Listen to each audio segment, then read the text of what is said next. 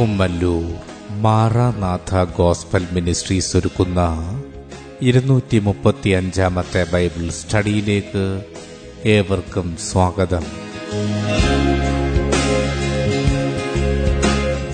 ശിഷ്യത്വം എന്ന വിഷയത്തിന്റെ നൂറ്റി നാൽപ്പത്തി അഞ്ചാം ഭാഗത്തെ ആസ്പദമാക്കി ശിഷ്യത്വത്തിലേക്ക് എന്ന വിഷയത്തിന്റെ നാൽപ്പത്തി ഒമ്പതാം ഭാഗമാണ് നിങ്ങൾ കേൾക്കുവാൻ പോകുന്നത്.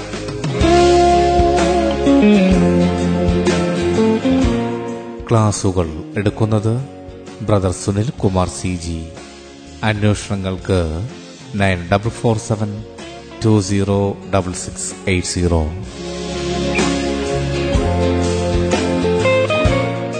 ഈ ക്ലാസുകളുടെ വീഡിയോ യൂട്യൂബിലും ലഭ്യമാണ്. Amen T V network Trivandrum Kerala. Triple nine five nine seven five nine eight zero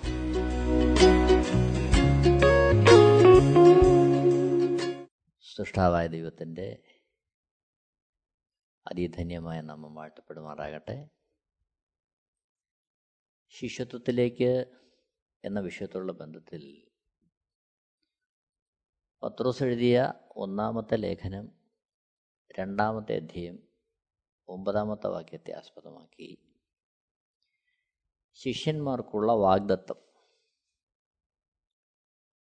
അതാണ് ഇവിടെ വിചിന്തനം ചെയ്യുവാൻ കർത്താവിൽ ആഗ്രഹിക്കുന്നത്. ഒന്ന് പത്രോസ് രണ്ടാമത്തെ അധ്യയം ഒമ്പതാമത്തെ വാക്യം. നിങ്ങളോ അന്ധകാരത്തിൽ നിന്ന് തന്റെ അത്ഭുത പ്രകാശത്തിലേക്ക് നിങ്ങളെ വിളിച്ചവന്റെ സൽഗുണങ്ങളെ ഘോഷിപ്പാൻ തക്കവണ്ണം തിരഞ്ഞെടുക്കപ്പെട്ട ഒരു ജാതിയും രാജകീയ പുരോഹിത വർഗവും വിശുദ്ധ വംശവും സ്വന്ത ജനവും ആകുന്നു വഴി നിങ്ങളോ എന്നുള്ളത് ശിഷ്യന്മാരെ കുറിച്ചാണ് കർത്താവിനെ അനുഗമിക്കുവാൻ വേണ്ടി ജീവിതം സമർപ്പിച്ച് അതിനുവേണ്ടി ഇറങ്ങിത്തിരിച്ചവരെ കുറിച്ചാണ് അവിടെ പറയുന്നത്. നിങ്ങളോ ലൂക്കോസ് എഴുത സുവിശേഷം ഒമ്പതാമത്തെ അധ്യയം ഇരുപത്തിമൂന്ന് ഇരുപത്തിനാല് വാക്യങ്ങളിൽ പിന്നെ അവൻ എല്ലാവരോടും പറഞ്ഞത് എന്നെ അനുഗമിപ്പാൻ ഒരുത്തൻ ഇച്ഛിച്ചാൽ അവൻ തന്നെത്താൻ നിഷേധിച്ച് നാൾതോറും തന്റെ ക്രൂശ് എടുത്തും കൊണ്ട് എന്നെ അനുഗമിക്കട്ടെ. ഇരുപത്തിനാലാമത്തെ വാക്യത്തിൽ ആരെങ്കിലും തന്റെ ജീവനെ രക്ഷിപ്പാൻ ഇച്ഛിച്ചാൽ അതിനെ കളയും. എന്റെ നിമിത്തം ആരെങ്കിലും തന്റെ ജീവനെ കളഞ്ഞാലോ അതിനെ രക്ഷിക്കും. അപ്പോൾ ഇത്തരത്തിൽ കർത്താവിനെ അനുഗമിക്കാൻ ഇറങ്ങിത്തിരിച്ചവരെ കുറിച്ചാണ് പറയുന്നത്. നിങ്ങളോ അന്ധകാരത്തിൽ നിന്ന് തന്റെ അത്ഭുതപ്രകാശത്തിലേക്ക് വിളിച്ചവന്റെ സൽഗുണങ്ങളെ ഘോഷിപ്പാൻ തക്കവണ്ണം തിരഞ്ഞെടുക്കപ്പെട്ട ഒരു ജാതിയും രാജകീയ പുരോഹിത വർഗവും വിശുദ്ധ വംശവും സ്വന്തജനവും ആകുന്നു. തിരഞ്ഞെടുക്കപ്പെട്ട ഒരു ജാതി.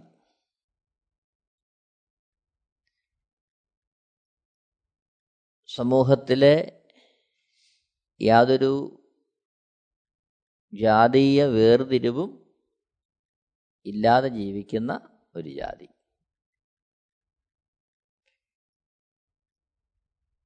അതിലേക്ക് ദൈവം പരിശുദ്ധാത്മാവിനാൽ നമ്മളെ മാറ്റുകയാണ് നമ്മളെ രൂപാന്തരപ്പെടുത്തുകയാണ് പുതിയ സൃഷ്ടിയാക്കി തീർക്കുകയാണ് അത്തരത്തിൽ ഒരു രൂപാന്തരം നടന്നല്ലാതെ ദൈവത്താലുള്ള ഒരു പരിവർത്തനം ഒരുവന്റെ ഉള്ളിൽ നടന്നല്ലാതെ തിരഞ്ഞെടുക്കപ്പെട്ട ഒരു ജാതി എന്നുള്ള പദവിയിലേക്ക് ഒരു മനുഷ്യൻ എത്തിപ്പെടാൻ സാധ്യമല്ല.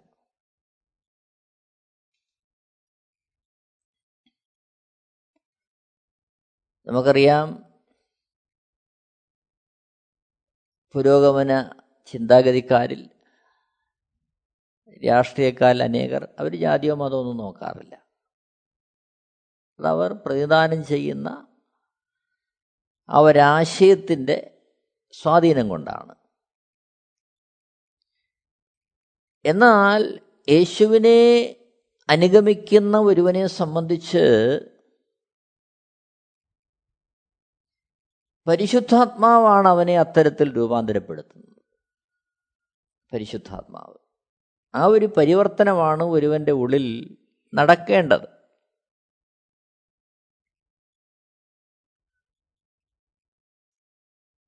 പത്രോസ് എഴുതിയ ഒന്നാമത്തെ ലേഖനം ഒന്നാമത്തെ അധ്യയം പതിനാല് മുതൽ ഇരുപത്തി അഞ്ച് വരെയുള്ള വാക്യങ്ങൾ വായിക്കുമ്പോൾ പതിനാല് പതിനഞ്ച് വാക്യങ്ങളിൽ ഇങ്ങനെ കാണുന്നു. പണ്ട് നിങ്ങളുടെ അജ്ഞാനകാലത്തുണ്ടായിരുന്ന മോഹങ്ങളെ മാതൃകയാക്കാതെ നിങ്ങളെ വിളിച്ച വിശുദ്ധന് ഒത്തവണ്ണം അനുസരണമുള്ള മക്കളായി എല്ലാ നടപ്പിലും വിശുദ്ധരാകുവിൻ.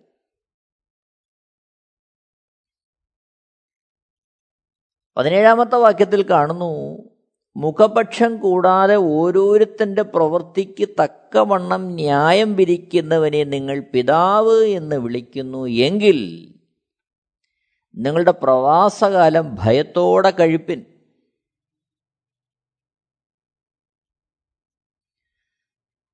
പതിനെട്ടാമത്തെ വാക്യത്തിലേക്ക് വരുമ്പോൾ വ്യർത്ഥവും പിതൃപാരമ്പര്യവുമായുള്ള നിങ്ങളുടെ നടപ്പിൽ നിന്ന് നിങ്ങളെ വീണ്ടെടുത്തിരിക്കുന്നത് പൊന്നു വെള്ളി മുതലായ അഴിഞ്ഞു പോകുന്ന വസ്തുക്കളെ കൊണ്ടല്ല.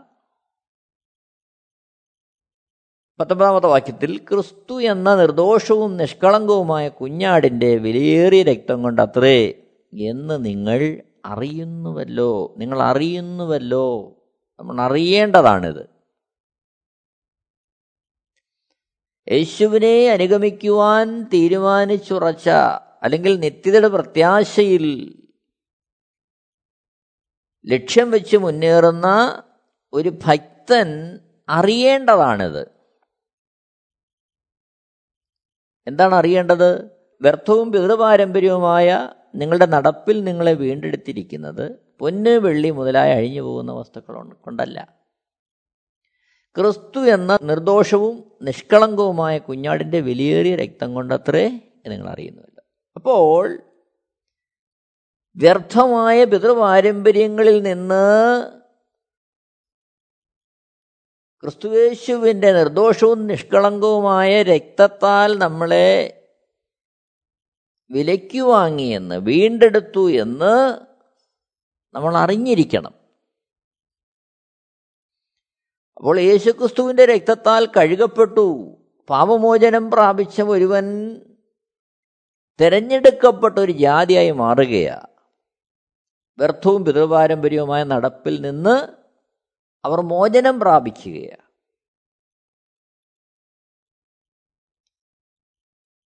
അപ്പോൾ അത് കർത്താവ് തന്നെ അത്തരത്തിൽ ഉള്ള ക്രമീകരണങ്ങൾ പത്രോസിന്റെ ജീവിതത്തിൽ ചെയ്യുന്ന നമ്മൾ കാണുന്നുണ്ട്. അപ്പോസ്തല പ്രവൃത്തി പത്താമത്തെ അധ്യയം വലിയ ഒരു രൂപാന്തരത്തിലേക്കും തദ്വാര വലിയൊരു ദൗത്യത്തിലേക്കും പത്രോസിനെ ദൈവം രൂപാന്തരപ്പെടുത്തുന്നത് നമ്മൾ കാണുകയാണ് അപ്പോസ്തല പ്രവൃത്തി പത്താമത്തെ അധ്യയത്തിൽ. കാരണം പത്രോസിന്റെ മനോഭാവം എന്താണ്? പത്താമത്തെ അധ്യയം ഇരുപത്തെട്ടാമത്തെ വാക്യത്തെ നമ്മൾ വായിക്കുന്നുണ്ട്. അപ്പോസ്തല പ്രവൃത്തികൾ പത്താമത്തെ അധ്യയം ഇരുപത്തിയെട്ടാമത്തെ വാക്യം. അന്യജാതിക്കാരന്റെ അടുക്കൽ ചെല്ലുന്നതും അവനുമായി പെരുമാറ്റം ചെയ്യുന്നതും യഹൂദന് നിഷിദ്ധം എന്ന് നിങ്ങൾ അറിയുന്നുവല്ലോ. അതതിന്റെ കാര്യം. കാരണം അന്യജാതിക്കാരന്റെ അടുക്കൽ ചെല്ലുന്നതും അവനുമായി പെരുമാറ്റം ചെയ്യുന്നത് യഹൂദിന് നിഷിദ്ധമെന്ന് കരുതി അത്തരത്തിൽ ജീവിച്ചിരുന്ന ഒരുവനാണ് പത്രോസ്.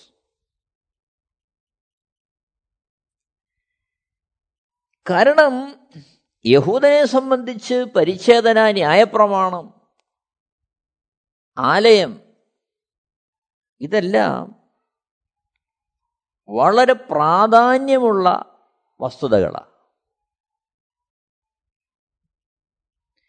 അതിനെ വിട്ട് മുൻപോട്ട് പോവുക എന്നുള്ളത് അവർക്ക് ചിന്തിക്കാൻ പോലും കഴിയുന്ന കാര്യമല്ല.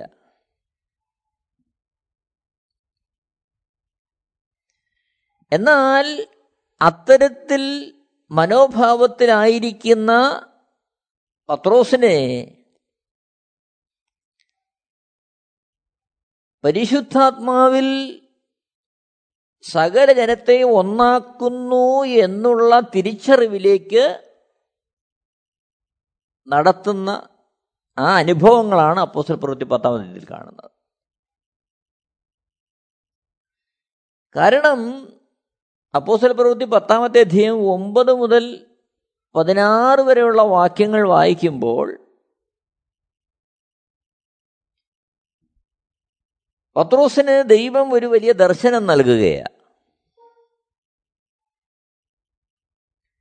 പത്താമത്തെ വാക്യത്തിൽ നമ്മൾ കാണുകയാണ് അവൻ വളരെ വിശന്നിട്ട് ഭക്ഷിപ്പാൻ ആഗ്രഹിച്ചു. ഒമ്പതാമത്തെ വാക്യത്തിൽ പിറ്റേന്നാൾ അവർ യാത്ര ചെയ്ത് പട്ടണത്തോട് സമീപിക്കുമ്പോൾ പത്രോസ് ആറാം മണി നേരത്ത് പ്രാർത്ഥിപ്പാൻ വെൺമാടത്തിൽ കയറി. അവൻ വളരെ വിശന്നിട്ട് ഭക്ഷിപ്പാൻ ആഗ്രഹിച്ചു. അവർ ഒരുക്കുമ്പോഴേക്ക് അവന് ഒരു വിവശത വന്നു. ആകാശം തുറന്നിരിക്കുന്നതും വലിയൊരു തുപ്പട്ടി പോലെ നാല് കോണും കെട്ടിയിട്ട് ഭൂമിയിലേക്ക് ഇറക്കി വിട്ടൊരു പാത്രം വരുന്നത് അവൻ കണ്ടു. പന്ത്രണ്ടാമത്തെ വാക്യത്തിൽ അതിൽ ഭൂമിയിലെ സകലവിധ നാൽക്കാലിയും ഇഴജാതിയും ആകാശത്തിലെ പറവയും ഉണ്ടായിരുന്നു. പതിമൂന്നത് വായിക്കുമ്പോൾ പത്രോസെ എഴുന്നേറ്റ് അറുത്ത് തിന്നുക എന്നൊരു ശബ്ദമുണ്ടായി. അതിന് പത്രോസ് ഒരിക്കലും പാടില്ല. കർത്താവേ മലിനമോ അശുദ്ധമോ ആയതൊന്നും ഞാൻ ഒരു നാളും തിന്നിട്ടില്ലല്ലോ. പതിനഞ്ചാമത്തെ വാക്യം. ആ ശബ്ദം രണ്ടാം പ്രാവശ്യം അവനോട് ദൈവം ശുദ്ധീകരിച്ച് നീ മലിനമെന്ന് വിചാരിക്കരുതെന്ന് പറഞ്ഞു. ഇങ്ങനെ മൂന്ന് പ്രാവശ്യം ഉണ്ടായി. ഉടനെ പാത്രം തിരികെ ആകാശത്തിലേക്ക് വലിച്ചെടുത്തു. അപ്പോൾ ദൈവം പത്രോസിന്റെ ആ യാഥാസ്ഥിതിക ചിന്താഗതികളെ അവിടെ തകർക്കുവാൻ അവിടെ പദ്ധതി ഇടുകയാണ് കാരണം ഇതേ സമയം വേറൊരു സംഭവം നടക്കുന്നുണ്ട്. പത്താമത്തെ ഒന്ന് മുതൽ വായിക്കുമ്പോൾ കൈസരിയിൽ ഇത്താലിക്ക എന്ന പട്ടണത്തിൽ കൊർനെല്യോസ് എന്നുപേരുള്ള ഒരു ശതാധിപനുണ്ടായിരുന്നു. അവൻ ഭക്തനും തന്റെ സകല ഗൃഹത്തോടും കൂടെ ദൈവത്തെ ഭയപ്പെടുന്നവനുമായി ജനത്തിന് വളരെ ധർമ്മം കൊടുത്ത് എപ്പോഴും ദൈവത്തോട് പ്രാർത്ഥിച്ചും പോന്നു. രണ്ടാമത്തെ വാക്യത്തിൽ അത് കാണുകയാണ് മൂന്നാമത്തെ വാക്യത്തിലേക്ക് നോക്കിയേ അവൻ പകൽ ഏകദേശം ഒമ്പതാം മണി നേരത്തൊരു ദർശനത്തിൽ ഒരു ദൈവദൂതൻ തന്റെ അടുക്കൽ അകത്തു വരുന്നത് സ്പഷ്ടമായി കണ്ടു. കൊർനെല്യോസ് എന്ന് തന്നോട് പറയുന്നതും കേട്ടു. നാലാമത്തെ വാക്യം മുതൽ അവൻ അവനെ ഉറ്റുനോക്കി ഭയപരവശനായി. എന്താകുന്നു കർത്താവേ എന്ന് ചോദിച്ചു. അവൻ അവനോട് നിന്റെ പ്രാർത്ഥനയും ധർമ്മവും ദൈവത്തിന്റെ മുമ്പിൽ എത്തിയിരിക്കുന്നു. ഇപ്പോൾ യോപ്പയിലേക്ക് ആളയച്ച് പത്രോസ് എന്ന് മറുപേരുള്ള ഷിമോനെ വരുത്തുക. അവൻ തോൽക്കൊല്ലനായ ഷിമോൻ എന്നൊരുവനോട് പാർക്കുന്നു. അപ്പോൾ ഇവിടെ കൊർന്നല്യോസിന് ഒരു ദർശനം കൊടുക്കുകയാണ് ദൈവം. ഒരു ദൈവദൂതൻ അവന്റെ അടുക്കൽ വന്ന് സംസാരിക്കുകയാണ്. അതേസമയം മറ്റൊരു കാര്യം ഓർക്കണം. പത്തിന്റെ രണ്ടിൽ കാണുന്നുണ്ട് കൊർന്നല്യോസിനെ കുറിച്ച് അവൻ ഭക്തനും തന്റെ സകല ഗൃഹത്തോടും കൂടെ ദൈവത്തെ ഭയപ്പെടുന്നവനുമായി. ജനത്തിന് വളരെ ധർമ്മം കൊടുത്തും എപ്പോഴും ദൈവത്തോട് പ്രാർത്ഥിച്ചും പോന്നു.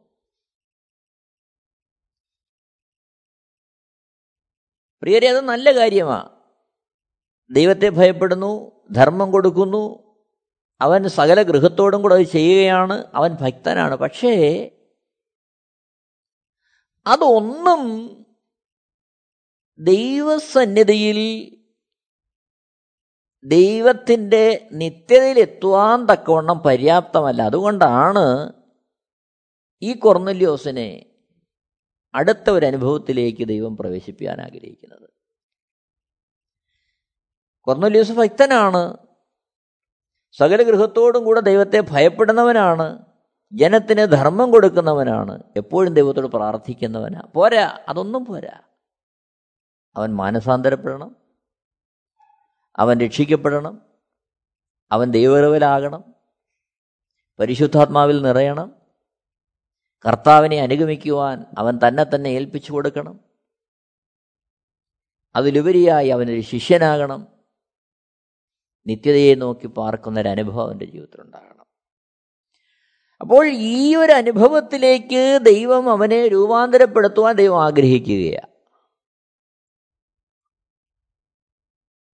അതിലേക്കാണ് പത്രോസിനെ ദൈവം ഒരുക്കുന്നത്. അതിനുവേണ്ടി ദൈവം ഒരു ദർശനം പത്രോസിന് കൊടുക്കുകയാണ്. അപ്പോൾ ഈ കൊർന്നല്യോസ് യഹൂദനല്ല. ഏറ്റവും അധികം അത്തരത്തിൽ വേർപാട് അനുഷ്ഠിക്കുന്ന ഒരു സമൂഹമാണ് യഹൂദ സമൂഹം. അതാണ് പത്രോസ് ഇവിടെ പറയുന്നത്. അപ്പോസ്ല പ്രവൃത്തിയിൽ പത്തിന്റെ ഇരുപത്തെട്ടിൽ. അന്യജാതിക്കാരന്റെ അടുക്കൽ ചെല്ലുന്നതും അവനുമായി പെരുമാറ്റം ചെയ്യുന്നതും യഹൂദന് നിഷിദ്ധം എന്ന് നിങ്ങൾ അറിയുന്നുവല്ലോ. ആ ഒരു രീതിയിൽ നിലനിന്നവനാണ് പത്രോസ്. എന്നാൽ അപ്പുസൽ പ്രവൃത്തികൾ പത്താമത്തെ അധ്യയം പതിനേഴ് മുതൽ ഇരുപത്തിമൂന്ന് വരെയുള്ള വാക്യങ്ങളിൽ കൊർന്നല്യോസ് അയച്ച പുരുഷന്മാർ അവിടെ എത്തുന്നു. പത്രോസിനെ വിളിക്കുന്നു. പത്രോസ് ദർശനത്തെക്കുറിച്ച് ചിന്തിച്ചുകൊണ്ടിരിക്കുമ്പോൾ തന്നെ ആത്മാവ് പത്രോസിന് ഇടപെടുന്നത് കാണുകയാണ്. അപ്പോസ്തല പ്രവൃത്തികൾ പത്താമത്തെ അധ്യയം പത്തൊൻപതാമത്തെ വാക്യം.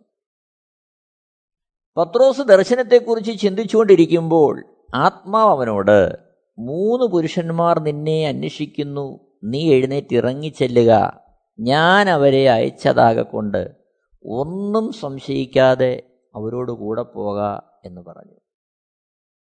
ഇരുപത്തൊന്നാമത്തെ വാക്യത്തിൽ പത്രോസ് ആ പുരുഷന്മാരുടെ അടുക്കൽ ഇറങ്ങിച്ചെന്നു നിങ്ങൾ അന്വേഷിക്കുന്നവൻ ഞാൻ തന്നെ. നിങ്ങൾ വന്ന സംഗതി എന്ത്? എന്ന് ചോദിച്ചു.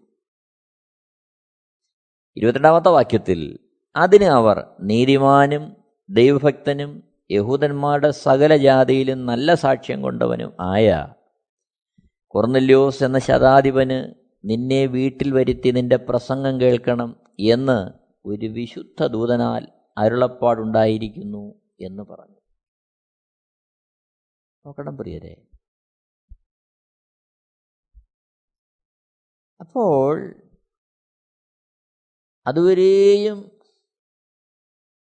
യഹൂദന് നൽകപ്പെട്ട ന്യായപ്രമാണപ്രകാരം അന്യജാതിക്കാരുമായിട്ട് ഇടപഴകുക എന്നുള്ളത് അവരെ സംബന്ധിച്ച് നിഷിദ്ധമായിരുന്നു. എന്നാൽ യേശുക്രിസ്തു മരിച്ചു അടക്കം ചെയ്യപ്പെട്ടു ഉയർത്തെഴുന്നേറ്റു. അതിനിമിത്തം അനുസരണക്കേടിനാൽ മനുഷ്യനിൽ നിന്ന് നഷ്ടപ്പെട്ട പരിശുദ്ധാത്മാവിനെ സകല മാനകുലത്തിനും നൽകുവാൻ തക്കവണ്ണം ദൈവസന്നിധിയിൽ വഴി തുറക്കപ്പെട്ടപ്പോൾ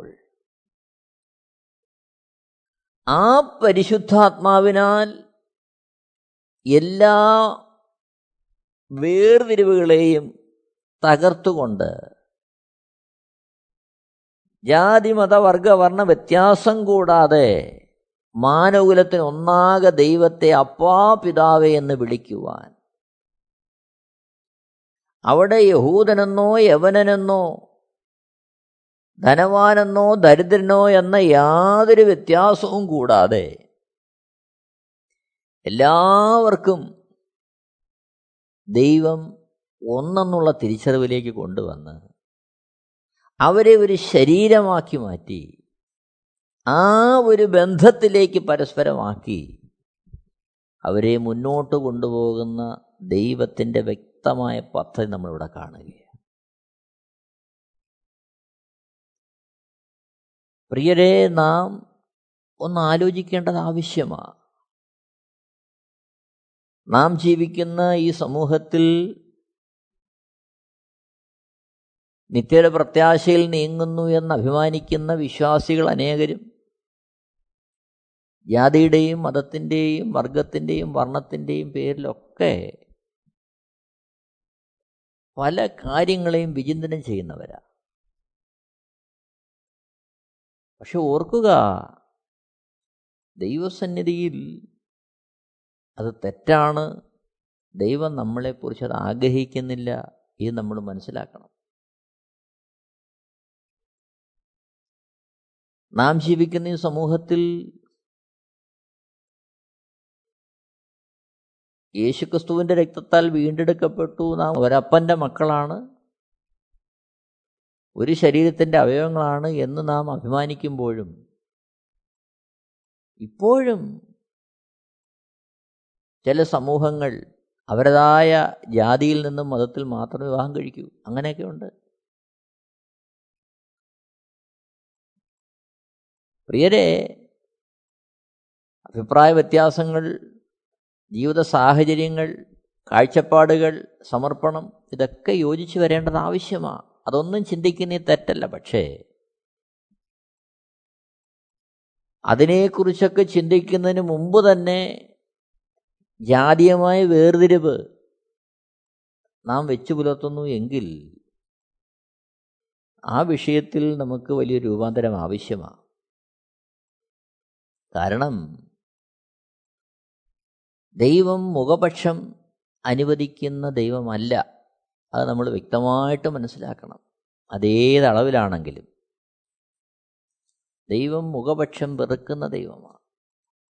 യേശുക്രിസ്തുവിന്റെ പരിശുദ്ധാത്മാവിനാൽ വീണ്ടും ജനിച്ച് യേശുക്രിസ്തുവിന്റെ നിർദോഷവും നിഷ്കളങ്കവുമായ രക്തത്താൽ വീണ്ടെടുക്കപ്പെട്ട് നിത്യത പ്രത്യാശയാക്കി പോകുന്ന ഒരു ഭക്തൻ അവൻ യാതൊരു മുഖപക്ഷവും അവന്റെ ജീവിതത്തിൽ വയ്ക്കുവാൻ പാടില്ല.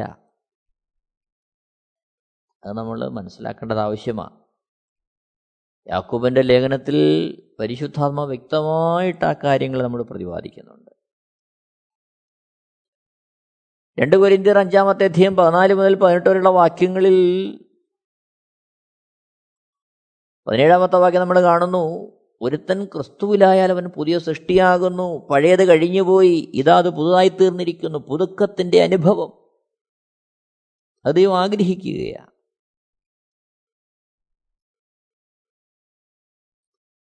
അപ്പോസ്തല പ്രവൃത്തി പത്താമത്തെ അധ്യയത്തിലേക്ക് വരുമ്പോൾ പത്രോസിനോട് വ്യക്തമായി സംസാരിക്കുന്ന ദൈവം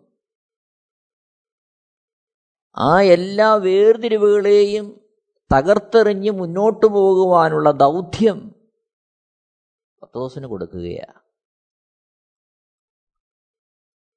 നോക്കണം കൂടി വന്ന കൊർന്നല്യൂസിന്റെ ഭവനത്തിൽ കൂടി വന്നവരുടെ മുമ്പാകെ ദൈവവചനത്തെ ഘോഷിച്ചു കഴിയുമ്പോൾ അപ്പോസ്ല പ്രവൃത്തി പത്താമത്തെ അധ്യയം മുപ്പത്തിനാല് മുതൽ നാൽപ്പത്തി മൂന്ന് വരെയുള്ള വാക്യങ്ങൾ നമ്മളത് കാണുകയാണ് അത്തരത്തിൽ സുവിശേഷത്തിന്റെ സന്ദേശത്തെ അറിയിക്കുമ്പോൾ നാൽപ്പത്തിനാലാമത്തെ വാക്യത്തിൽ വായിക്കുന്നു. ഈ വാക്കുകളെ പത്രോസ് പ്രസ്താവിക്കുമ്പോൾ തന്നെ വചനം കേട്ട എല്ലാവരുടെ മേലും പരിശുദ്ധാത്മാവ് വന്നു.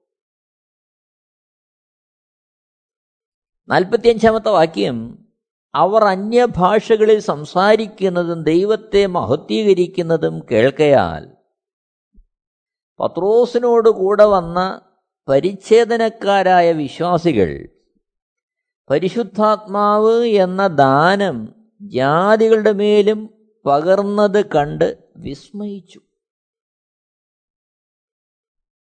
ശ്രദ്ധിക്കണമേ. നോക്കണം. അവരന്തം വിട്ടു പോവുക കാരണം അന്നുവരെയും അവർക്ക് ലഭിച്ച പ്രമാണപ്രകാരം ദൈവം അവർക്കുള്ളത് ന്യായപ്രമാണം അവർക്കുള്ളത് ആലയം അവർക്കുള്ളത് അങ്ങനെ ഒത്തിരി വേർപാടുകൾ മറ്റുള്ളവരുമായി സൂക്ഷിച്ചിരുന്നവർ.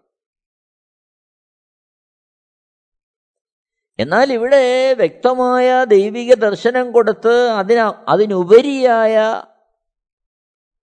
ഒരു തലത്തിലേക്ക് പത്രോസിനെ കർത്താവ് തന്നെ നടത്തുകയാണ്. അപ്പോസ്റ്റൽ പ്രവൃത്തികൾ പത്താമത്തെ അധ്യയം നാൽപ്പത്തഞ്ചാമത്തെ വാക്യത്തിലേക്ക് വരുമ്പോൾ അവർ അന്യഭാഷകളിൽ സംസാരിക്കുന്നതും ദൈവത്തെ മഹത്വീകരിക്കുന്നതും കേൾക്കയാൽ പത്രോസിനോടുകൂടെ വന്ന പരിച്ഛേദനക്കാരായ വിശ്വാസികൾ പരിശുദ്ധാത്മാവ് എന്ന ദാനം ജാതികളുടെ മേലും പകർന്നത് കണ്ട് വിസ്മയിച്ചു. നാൽപ്പത്തേഴാമത്തെ വാക്യം. നമ്മെപ്പോലെ പരിശുദ്ധാത്മാവ് ലഭിച്ച ഇവരെ സ്നാനം കഴിപ്പിച്ചു കൂടാതെ വണ്ണം വെള്ളം വിലക്കുവാൻ ആർക്ക് കഴിയും എന്ന് പറഞ്ഞു. നാൽപ്പത്തെട്ടാമത്തെ വാക്യം. പത്രോസ് അവരെ യേശുക്രിസ്തുവിന്റെ നാമത്തിൽ സ്നാനം കഴിപ്പിപ്പാൻ കൽപ്പിച്ചു. ശ്രദ്ധിക്കണമേ പ്രിയരെ. ഏറ്റവും വലിയ ജാതീയ ചിന്തയെ വേർതിരിവിന്റെ ചിന്തയെ ദൈവം അവിടെ തകർക്കുകയാണ് ഇത് നമ്മൾ മനസ്സിലാക്കണം. നമ്മുടെ ജീവിതത്തിൽ നമ്മൾ ഗ്രഹിക്കണം. അത് ഉൾക്കൊണ്ട് ദൈവത്താൽ തിരഞ്ഞെടുക്കപ്പെട്ട ഒരു സമൂഹമായി കർത്താവിന് വേണ്ടി നിലകൊള്ളുവാൻ ദൈവം ഈ കാലഘട്ടത്തിൽ നമ്മളെക്കുറിച്ച് ആഗ്രഹിക്കുകയാണ്. രണ്ട് കുരിന്തിർ അഞ്ചിന്റെ പതിനാല് മുതൽ പതിനെട്ട് വരെയുള്ള വാക്യങ്ങൾ വായിക്കുമ്പോൾ അപ്പോസിനെ പൗലോസ് എഴുതുന്നു ക്രിസ്തുവിന്റെ സ്നേഹം. രണ്ട് കുരിന്തിർ അഞ്ചിന്റെ പതിനാല് മുതൽ പതിനെട്ട് വരെയുള്ള വാക്യങ്ങൾ വായിക്കുമ്പോൾ അപ്പോസനായ പൗലോസ് ഇപ്രകാരം എഴുതുന്നു ക്രിസ്തുവിന്റെ സ്നേഹം ഞങ്ങളെ നിർബന്ധിക്കുന്നു. എല്ലാവർക്കും വേണ്ടി ഒരുവൻ മരിച്ചിരിക്കെ എല്ലാവരും മരിച്ചു എന്നും ശ്രദ്ധിക്കണം. എല്ലാവരും മരിച്ചു എന്നും. പഴയ അവസ്ഥകളോട് നമ്മൾ മരിച്ചു. ജാതീയ വ്യവസ്ഥകളോട് മരിച്ചു ആ കാഴ്ചപ്പാടോട് മരിച്ചു ആ ചിന്താഗതിയോട് മരിച്ചു ആ ആചാര അനുഷ്ഠാനങ്ങളോട് നമ്മൾ മരിച്ചു. ജീവിക്കുന്നവർ ഇനി തങ്ങൾക്കായിട്ടല്ല തങ്ങൾക്ക് വേണ്ടി മരിച്ചു ഉയർത്തവനായിട്ട് തന്നെ ജീവിക്കേണ്ടതിന് അവൻ എല്ലാവർക്കും വേണ്ടി മരിച്ചു എന്നും ഞങ്ങൾ നിർണയിച്ചിരിക്കുന്നു. ഈ ഒരു നിർണയം നമ്മൾക്ക് ആവശ്യമാണ്. ശേഷം പൗലോസ് എഴുതുന്നു പതിനാറാമത്തെ വാക്യം ആകയാൽ ഞങ്ങൾ ഇന്നു മുതൽ ആരെയും ജഡപ്രകാരം അറിയുന്നില്ല. ക്രിസ്തുവിനെ ജഡപ്രകാരം അറിഞ്ഞുവെങ്കിൽ ഇനിമേൽ അങ്ങനെ അറിയുന്നില്ല. പ്രവൃത്തി കൊണ്ടോ ജനിച്ച സമൂഹത്തിന്റെ സമുദായത്തിന്റെ ജാതിയുടെ ആ അളവിലോ ആരെയും അറിയുന്നില്ല. കാര്യമെന്താ? പതിനേഴാമത്തെ വാക്യം ഒരുത്തൻ ക്രിസ്തുവിലായാൽ അവൻ പുതിയ സൃഷ്ടിയാകുന്നു. പഴയത് കഴിഞ്ഞുപോയി ഇതാ അത് പുതുതായി തീർന്നിരിക്കുന്നു. അത് സമസ്ത മേഖലകളിലും ഒരു വിശ്വാസിയുടെ ജീവിതത്തിൽ വെളിപ്പെടുന്നതയും ആഗ്രഹിക്കുകയാണ് അവന്റെ ചിന്താഗതികളിൽ. അവനായിരുന്ന ആചാര അനുഷ്ഠാനങ്ങളിൽ അവന്റെ കാഴ്ചപ്പാടുകളിൽ ജീവിത വീക്ഷണത്തിൽ സമൂലമായൊരു പരിവർത്തനം. ശിഷ്യന്മാർ അവർ ഒരപ്പന്റെ മക്കളെന്നുള്ള വീക്ഷണത്തിലേക്ക് വരികയാണ്. യോഹനൻ ഒന്നിന്റെ പന്ത്രണ്ടിൽ വായിക്കുന്ന പോലെ അവനെ കൈക്കൊണ്ട് അവന്റെ നാമത്തിൽ വിശ്വസിക്കുന്ന ഏവർക്കും ദൈവ മക്കളാകുവാൻ അധികാരം കൊടുത്തു. ഒരപ്പന്റെ മക്കൾ ഒരാത്മാവിനാൽ ജനിച്ചവർ ഒരേ ദൗത്യത്തോടെ മുന്നേറുന്നവർ നിത്യതയിലാക്കാക്കി കർത്താവിന് വേണ്ടി മുന്നേറുന്ന വിശുദ്ധന്മാരുടെ ഗണം. ഞാൻ കേൾക്കുന്ന പ്രിയരെ നമുക്ക് നമ്മളെ ഒന്ന് സമർപ്പിക്കാം. നമുക്ക് നമ്മുടെ ചിന്താഗതികളെ നമ്മുടെ ജീവിതത്തിന്റെ അവസ്ഥകളെ നമുക്ക് തന്നെ ഒന്ന് പരിശോധിക്കാം. നമുക്ക് നമ്മളെ തന്നെ സമർപ്പിക്കാം. എല്ലാവരെയും ദൈവം ധാരാളമായിട്ട് അനുഗ്രഹിക്കുമാറാകട്ടെ. ദൈവത്തിന്റെ അതിശ്രേഷ്ഠമായ നാമം നമ്മളുടെ മഹത്വപ്പെടുമാറാകട്ടെ. TV network Christian internet Channel സുവിശേഷീകരണത്തിന്റെ വ്യത്യസ്ത മുഖം തേടിയുള്ള യാത്ര YouTube and Facebook Amen T V network Trivandrum Kerala. ഞങ്ങളുടെ വിലാസം Maranatha gospel ministries Marankuzhi Kummallur P O Kollam. ആറ് ഒൻപത് ഒന്ന് അഞ്ച് ഏഴ് മൂന്ന്. അന്വേഷണങ്ങൾക്ക് nine double four seven two zero double six eight zero.